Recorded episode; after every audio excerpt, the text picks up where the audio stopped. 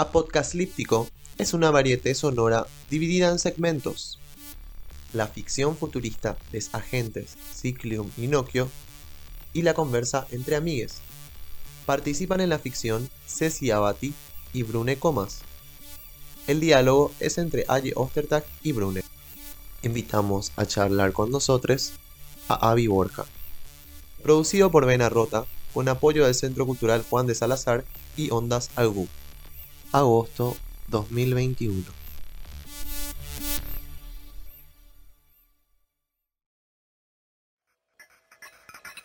Episodio 6. Mediocridad.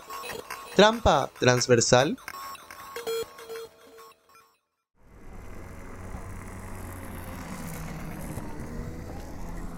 Definitivamente, esta ha sido una de mis partes favoritas de la investigación. Tenemos muchísimo material para elaborar el informe a la Corporación de Inteligencia Subversiva Cuántica Asincrónica. ¿Material? ¿Pero acaso no podés dejar de pensar en trabajo? Nokio, vinimos a una misión. La diversión, los porros, las bebidas heladas, los bailes, son parte del trabajo. Nuestra verdadera intención siempre es... ¡Estar viva, Ciclium! ¡Woohoo! ¡No puedo esperar a la siguiente fiesta! Con esos ánimos, hasta parece que no estás en Descensión del Paraguay. Puedo divisar a la canoa en la bahía. Apresurémonos.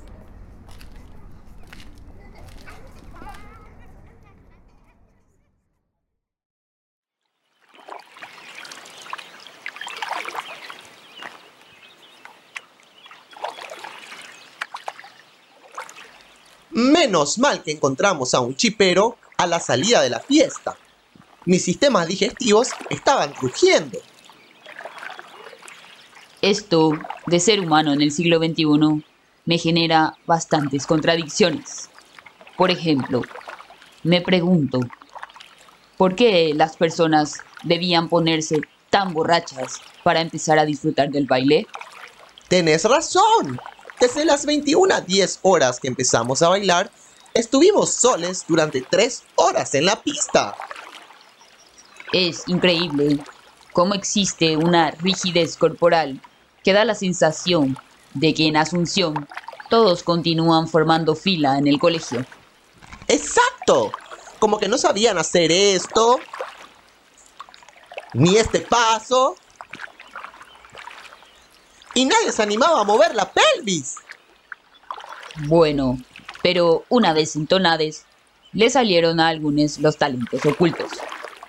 Sin embargo, para ser supuestamente el país más feliz del mundo, parece que todavía viven en una dictadura desde el estado de ánimo. Ciclium, cualquiera estaría con pocos ánimos si es que están en medio de un proceso de destrucción planetaria. Ante esta situación, y si fueran conscientes del daño que están haciendo al planeta, nadie se animaría a festejar. Pero la celebración es una necesidad humana. Además, con tanta información, ya no pueden discernir qué es verdad y qué no, qué es importante y qué no. Exacto. Muchísimas personas estaban con el teléfono en medio de la pista. Al parecer, es muy difícil para los humanoides despegarse de sus pantallas y vivir el aquí y el ahora. Es que este sistema en el que viven, el gobierno, la educación, condicionan a las personas a buscar ser normales y conformarse con lo poco que tengan. Tampoco son estimulados a pensar por sí mismos o buscar explorar opciones, otras formas de ser y hacer. Como recuerdo en mis estudios, porque yo también estudié, de teorías del goce post-apocalíptico, una de las estrategias del sistema neoliberal patriarcal es hacer difícil a las personas el acceso al goce. Que divague, como que las personas estaban de fiesta, pero no sé decir si era un goce o un desahogo. Como que algunos parecen festejar para olvidar lo miserable de sus vidas. Eso podría intercambiarse por una actitud de agradecimiento por estar vivos. Pero como no conocen lo miserable que se pone el futuro, actúan en el presente de manera poco consciente. Ya bajé potaite mala destino, ve. Destino. ¿Qué palabra? Uf, si tan solo nos quedase un poco de porro. Repítase la Inea, veo.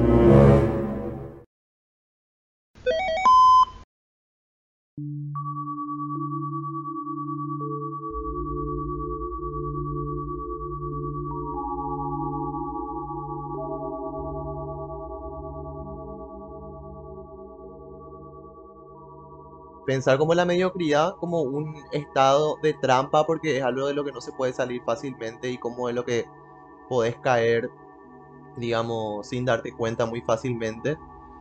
Y transversal en el, en el sentido de que se maneja desde un lugar interno, que nosotras mismas muchas veces tenemos como nuestras propias peleas con la mediocridad o con el payá o con ese cuerpo que mejor prefiere no hacerlo o no decirlo o no intervenir, ¿verdad? O no dar el mayor esfuerzo que puede. Creo que es algo igual que pasa en todos lados, ¿verdad? Pero creo que acá en Paraguay es más fuerte porque se da de manera interna y a la vez se da de manera social, ¿verdad? Como hay como una puja para que las propuestas, digamos que no sean acorde a la normalidad, no sean acorde a lo mismo o lo normal o lo correcto, ¿verdad? Acá en Asunción, eh, no pueda tener cabida. Por un lado lo diferente y por otro lado también las cosas como que exijan más. Siempre es tipo, no, acá en Paraguay así nomás lo es, así nomás lo hacemos, ¿verdad? Y no se puede salir de esa trampa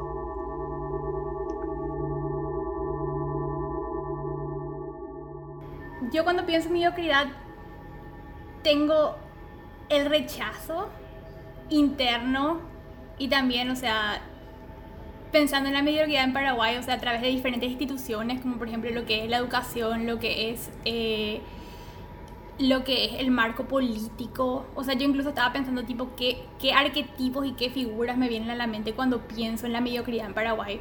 Porque es algo así que está muy en el discurso de, de la narrativa de qué es la identidad del paraguayo, qué es ser paraguayo, ¿verdad? O sea, si cuando la gente piensa a la idiosincrasia del paraguayo, ah, bueno, o sea, la mediocridad es parte de ese vocabulario que tenemos, ¿verdad? Entonces, no sé, para mí una de las cosas que me viene a la cabeza es tipo el funcionario público. Para mí así el funcionario público es el arquetipo de, de la mediocridad, ¿verdad? Que es una persona que hace lo mínimo posible, ¿verdad? O sea, que hace como un check en todas las casillas pero que eh, más allá ni suma ni resta, ¿verdad? O sea, para mí así tipo la persona que es mediocre es una persona que es inerte políticamente también, ¿verdad? O sea, que es bastante, o sea, me puse a pensar también tipo qué significa, o sea, cuál es la función del mediocre en lo que es en la perpetuación del sistema político paraguayo, ¿verdad? Y para mí, o sea que un sistema que está lleno de mediocres, o sea, un sistema que está lleno de personas que hacen las cosas mal, es un sistema que, que no está amenazado. Porque un mediocre no es un- una persona que va a cambiar el status quo de ninguna manera, ¿verdad? Como una conformidad a cómo son las cosas, ¿verdad? Pero después está el otro lado también, que a mí de repente, o sea, el rechazo a la mediocridad me parece también que es muy como la ética protestante. No sé, que a, a mí, a mí me, que, siempre hablamos de eso, que yo siento que está así en mi ADN, por ahí, es el payá, así de que me tengo que, que forzar 30, no sé, mil veces más que siento, especialmente yo acá como inmigrante me siento muchas veces de, de que, ay, ¿sabes que no quiero hacer, no sé, y me siento mal por sentirme así y medio le culpo así a mí, o sea, yo le culpo a mi ADN paraguayo de que tengo este payá, de que tengo, de que, no, que me quiero sentar nomás a tomar ella, piro, no quiero hacer nada, ¿entendés? Eh, pero también, no sé, con los años y ahora que conversamos más sobre esto, es así una onda que me estoy también... eh, no sé, como, como reconciliando, sí, como que no, no, no ver así como algo así negativo, ¿verdad? Una de las cosas que o sea, a mí me parece interesante también, o sea, esa idea del ADN paraguayo, ¿verdad? Porque, o sea, me parece como que esos discursos, ¿verdad? De, de, de repente la mediocridad como esencial, cuando en realidad es una construcción social, o sea, por lo menos a mi parecer, ¿verdad? Eh, de repente, o sea, son parte del discurso de la clase media cuando quiere caracterizar de repente a, gente eh, a individuos, ¿verdad? Que, que, de repente están donde están por condiciones sociales que son, que están fuera de su poder, ¿verdad? Y tipo queriendo decir como no, ellos están ahí porque son mediocres. O de repente hablando de la esencia de repente de, del indígena otra vez, hablando de qué significa ser paraguayo y de repente todas esas características que a la gente no le gusta de la paraguayidad, ¿verdad? Diciendo como si el indígena luego es conformista, el indígena luego es así, o sea, viene, o sea, hablando otra vez de la, tipo, el indígena versus el europeo y lo que es progreso otra vez como o sea todo lo que es tipo esa autoseparación todo eso pensando como el eh, en el extranjero verdad y otra vez o sea tipo lo que es indígena lo que es paraguayo es así tipo eh, sí o sea negativo se queda a medias qué sé yo cosas así entonces eh, o sea ¿A ustedes de dónde les parece que, o sea, que, que, que viene esa mediocridad y cómo se perpetúa?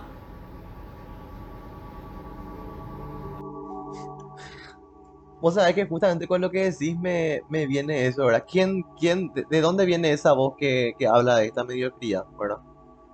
Y, y no sé si hablar de la mediocridad, pero sí capaz de una resistencia al sistema productivo. Yo creo que lo, lo dijo Barret, ¿verdad? En, su momento, hablando también del campesino paraguayo que prefería trabajar por cada día para comer y si tenía que trabajar un poquito más para ganar el doble, prefería nomás quedarse con su ración diaria antes que esforzarse y empezar a acumular, ¿verdad? Y, y te habla como de una actitud así ya a finales del siglo pasado, no sé, tipo a inicios de 1900 más o menos. Y también habla Elio Vera de, del tema de la nivelación para abajo, por ejemplo, el hueso perdido, la cuestión de la, de la cabeza baja, digamos, del, del estado de ánimo. Y a mí me viene, me viene un poco esta cuestión, ¿verdad? ¿Quién, como vos decías, eh, capaz que esta idea de lo mediocre es tipo también una herramienta desde esa ética protestante, pequeño burguesa, ¿verdad? Que dice, bueno, podemos diferenciarnos de todos estos que no progresan y que nosotros sí, porque tenemos estas capacidades y estas herramientas, ¿verdad? Eh, pero también puede ser un estado de ánimo o sea, capaz que tiene que ver con algo más emocional, más tipo de las fuerzas que están operando en este territorio, de las pasiones que están moviendo este territorio y de cómo se ha conseguido desapasionar los cuerpos, ¿verdad? Cómo se, se, se mira desde un, inclusive esto de la mediocridad, ¿verdad? Cómo se mira desde una óptica productivista y de repente no nos estamos preguntando realmente cómo se siente eso, ¿verdad? Porque en un punto cuando también lo tratamos internamente y nuestra lucha con la mediocridad o con querer ser diferente o con querer hacer mejor, a veces es una pulsión por la diferencia. Capaz se puede mirar también eh, como, como lo que le, le está pasando a ayer, ¿verdad? Una cuestión así reconciliadora hacia otros ritmos y hacia poder entender, no, esto también es un estado de ánimo, la verdad que además de ser personas que hacen todo bye bye, están trabajando apenas para después del fin de semana irse a chupar y tener toda una sintonía de, de lamento, de exceso, de, de auto, digamos, que se, dan con todo hasta más no poder para volver otra vez su rutina, ¿verdad? Y yo creo que hay algo, hay algo de eso, hay mucho de eso.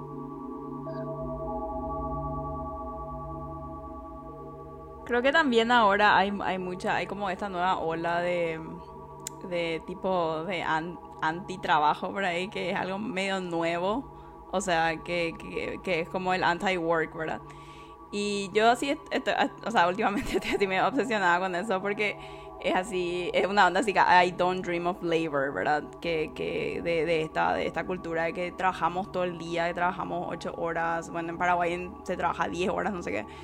Eh, y como que volver, o sea, volver a lo básico, ¿verdad? De, de, qué es lo que en serio nosotros queremos hacer con, nuestra, con nuestro tiempo, ¿verdad? Y de repente así cuando, cuando veo ese tipo de cosas, pienso así en Paraguay, ¿verdad? Y cómo sería, no sé, mi vida en Paraguay. Eh, no sé si ponerle algo así muy básico, si en serio vivo, no sé, en el campo ponerle, ¿verdad? Y, y la vida ahí es muy tranqui es tranquila, estás ahí tomando tereré, no hay preocupación, o sea, tipo así como decir, Bruno, es una onda así que trabajas por el día y te preocupas por el día, ¿verdad? Que es también algo así que es bastante, no sé, como que como que me inspira otra vez así a pensar, de, romantizar eso, ¿verdad? De pensar así de si en serio te preocupas nomás al día, al día a día, ¿verdad? tipo del crop del día y, y, después, no sé, tipo, tenés tiempo para dormir la siesta, ¿entendés? Y, y ese tipo, no sé, ese... Es como que ahora sí ando romantizando más ese tipo de cosas, ¿verdad? Que antes así decía, no, jamás, ¿verdad? Eh, y ahora es así más como una onda que, que gusta en serio así tener tiempo a dormir la siesta. yo siempre así quise ser no sé qué funcionaria pública porque yo no quería trabajar las 10 horas al día.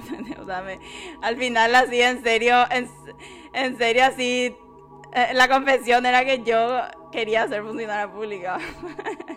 porque en serio así tampoco porque, ¿qué lo que, o sea, ¿para qué voy a trabajar 10 horas al día? ¿Entendés? Tipo, no, a, mí me parece estúpido y, y, aspiro luego así en algún momento de mi vida a trabajar menos y disfrutar más por ahí.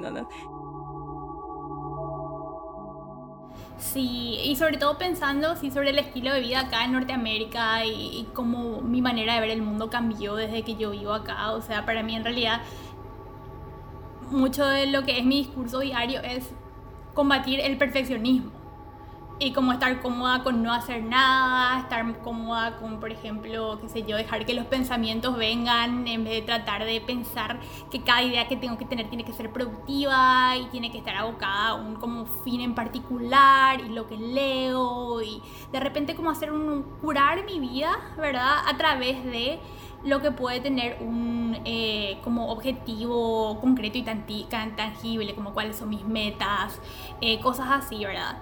Pero de repente se me puso a pensar más, tipo, sí, sí, sí, la mediocridad paraguaya puede ser subversiva y yo creo que no. Porque para mí que en el contexto paraguayo, ¿verdad?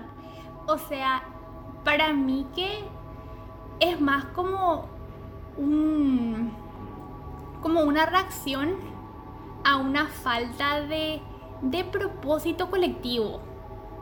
O sea, me parece que de repente, o sea, que como no hay una visión a futuro, como no hay un, eh, sí, un, un, plan global, o sea, y, y, puede ser que porque, o sea, como parece que hay tantas pocas posibilidades dentro del sistema, ¿verdad? ¿Para qué uno va a superarse? Capaz es un discurso que incluso nace desde la familia, ¿entendés? Tipo, ¿y para qué luego vas a intentar?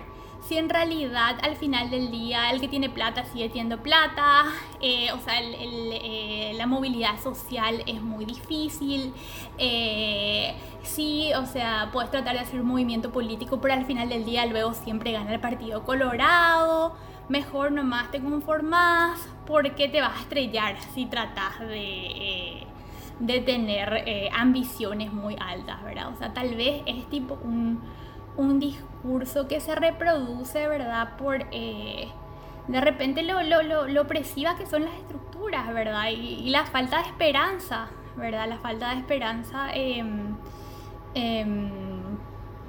sí, qué sé yo, tal vez las familias tratan de como proteger a sus hijos, ¿verdad? Al, darle ese tipo de, eh, de consejos, ¿verdad? Entonces, bueno, de alguna manera tiene sentido, pero de alguna manera es peligrosa también, ¿verdad? Porque de repente, qué sé yo, en el, en el entorno laboral, por ejemplo, ¿verdad? O incluso en el colegio, ¿verdad?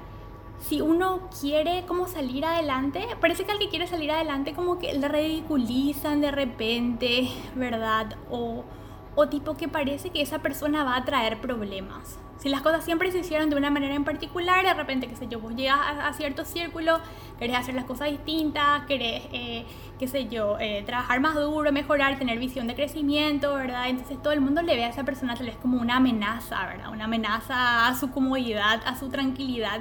Y al final del día como que como te, qué sé yo, como que te... Eh, te termina hacer lo que ustedes dijeron antes, lo de nivelar para abajo, ¿verdad? Entonces al final uno al ser excluido, al ser ridiculizado, dice, o sea, baja nomás otra vez la cabeza y dice, no, yo también voy a, eh, tipo, aceptar esos estándares, ¿verdad? Y, para mí, o sea, que se da en varios niveles, ¿verdad? Lo que es, es lo que es tipo el colegio, hasta lo que después el trabajo, hasta lo que después es la política, ¿verdad? Entonces, por eso a mí me parece que la mediocridad en ese contexto no es subversiva, porque es una, porque es una resignación a un sistema... Eh, a un sistema que no permite el florecimiento de las personas. No sé.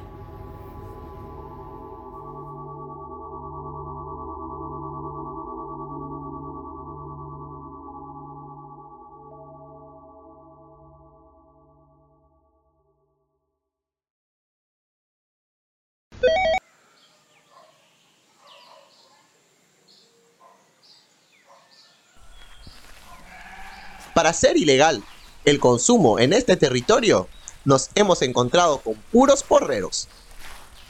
Algún mecanismo de supervivencia debían desarrollar.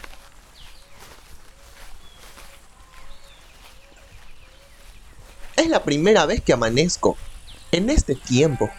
Y debo admitir... Nokio, creo que tengo que conversar contigo sobre un tema delicado. ¿Qué? ¿Pasó algo en la fiesta? No, Nokio. ¿Los jefes de la corporación nos han mandado llamar de urgencia? No, Nokio. Lo que quiero contarte es... ¿Nos dará una enfermedad terminal porque realizamos un viaje en el tiempo sin ponernos la vacuna anti-COVID? Nokio, déjame hablar y no me interrumpas. Mientras enciendo este porro donado por el canoero, soy todo oídos. Bueno, lo que sucede es que el verdadero motivo de este viaje intertemporal es...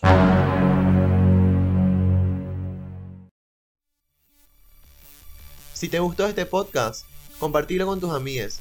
Seguinos en redes sociales y para más contenidos ingresa a www.venarrota.com.